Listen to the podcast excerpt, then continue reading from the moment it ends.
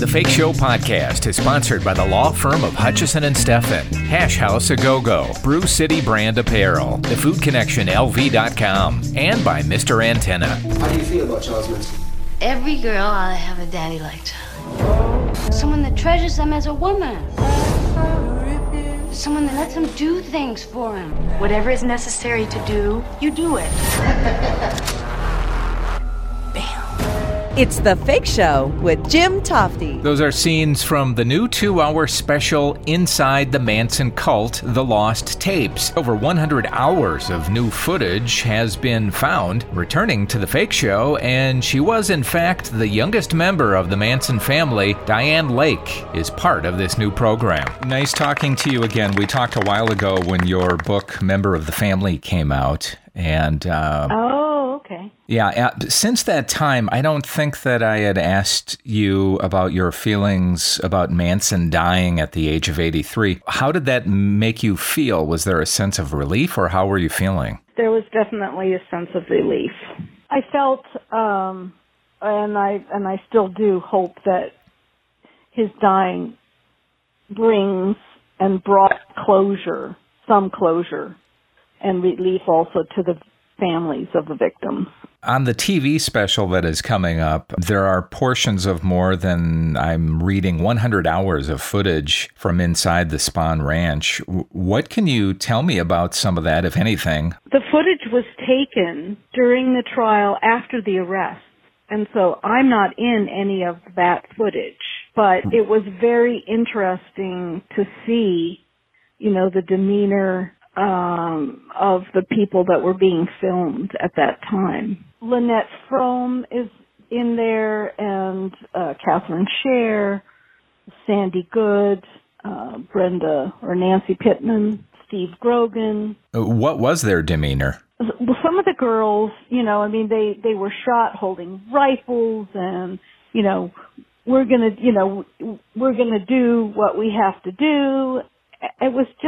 It was really a side of them that I had not seen, but they were like preparing for this war.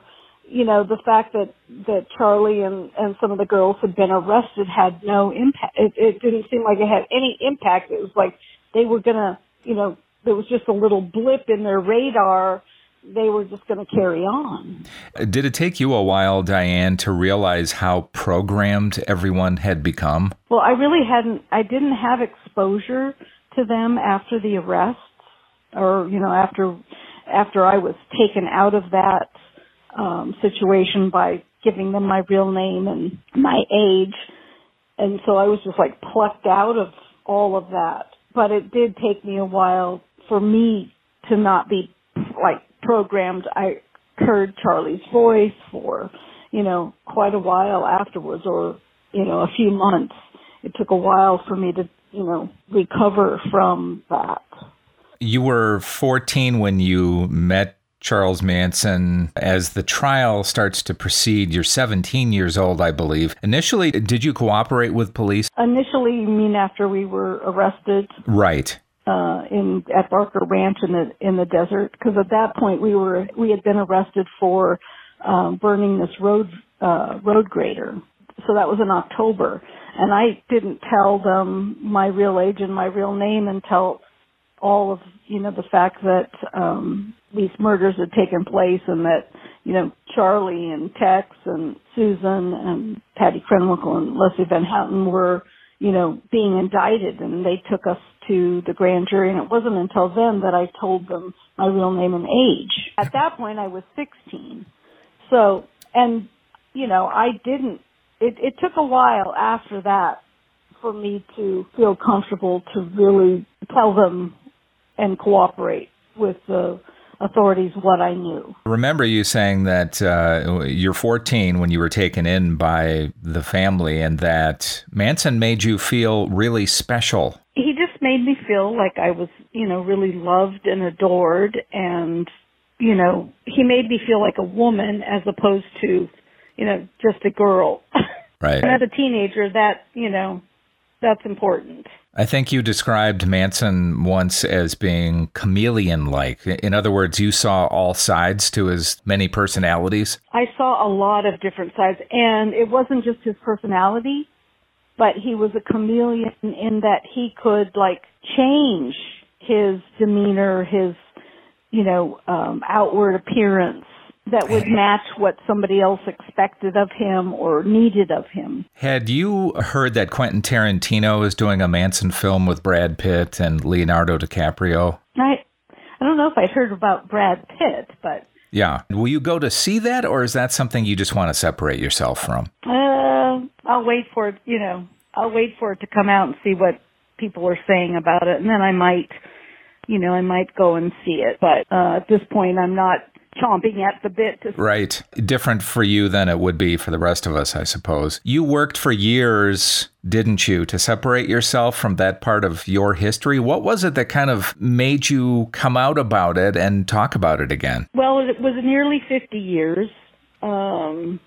I'm 65 now, so I had this, my late husband, my husband of 35 years died 4 years ago. And so in the process of trying to, like, find myself without him, I had this epiphany that now was the time to tell my story, to write my story. And I had been going to this high performance academy, you know, for personal development with Brendan Burchard, and it was in that session that I had this epiphany. Now was the time to write my story. I got a life coach through them, and she helped me, you know, write. And she was like one of the first strangers, really, that I had told my story to. And she encouraged me to write every day. So I wrote every day.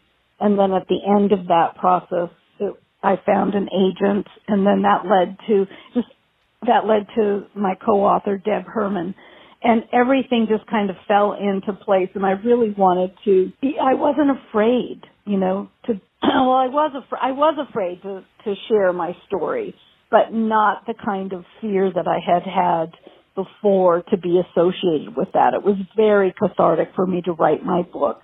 And so in the process of, you know, grief therapy and just, you know, finding myself, and I was able to reconnect with that experience that I had really hidden for years. I know that it was important for you to get your story out, and I believe that you liken your experience to what it is for people to join contemporary gangs or military groups, because they target on lonely young people, right? Yeah, definitely. And everybody wants to sort of, you know, you want to belong. And if you don't have, he didn't have a tight-knit, you know, family. And in some cases, families were like too controlling. I know it doesn't make sense, but and as a kid, you know, or a blooming adult, you want to break free of, you know, the confines that you've grown up with. But some people don't have that. You know, they never felt like they belonged to a family. And so I think that's what, you know, it's easy for kids and, you know, young people to get drawn into something where they feel like they're important part of the group. Well, Dianne Lake, part of this in-depth look, a 2-hour special, Inside the Manson Cult, on the Fox Network, and by the way, narrated by Liev Schreiber. Nice catching up with you, Dianne, and I wish you well in the future. Thank you so much. To say that Dianne is a survivor is an understatement, and like she said, when Manson died last year, a lot of things were put to rest. Well, that is the end of this episode of The Fake Show. Thank you so much for listening and patronizing our sponsors. I'm Jim Tofte, and I'll see you back here next time. Take The Fake Show on the road by listening on SoundCloud, Stitcher, iTunes, and thefakeshow.com.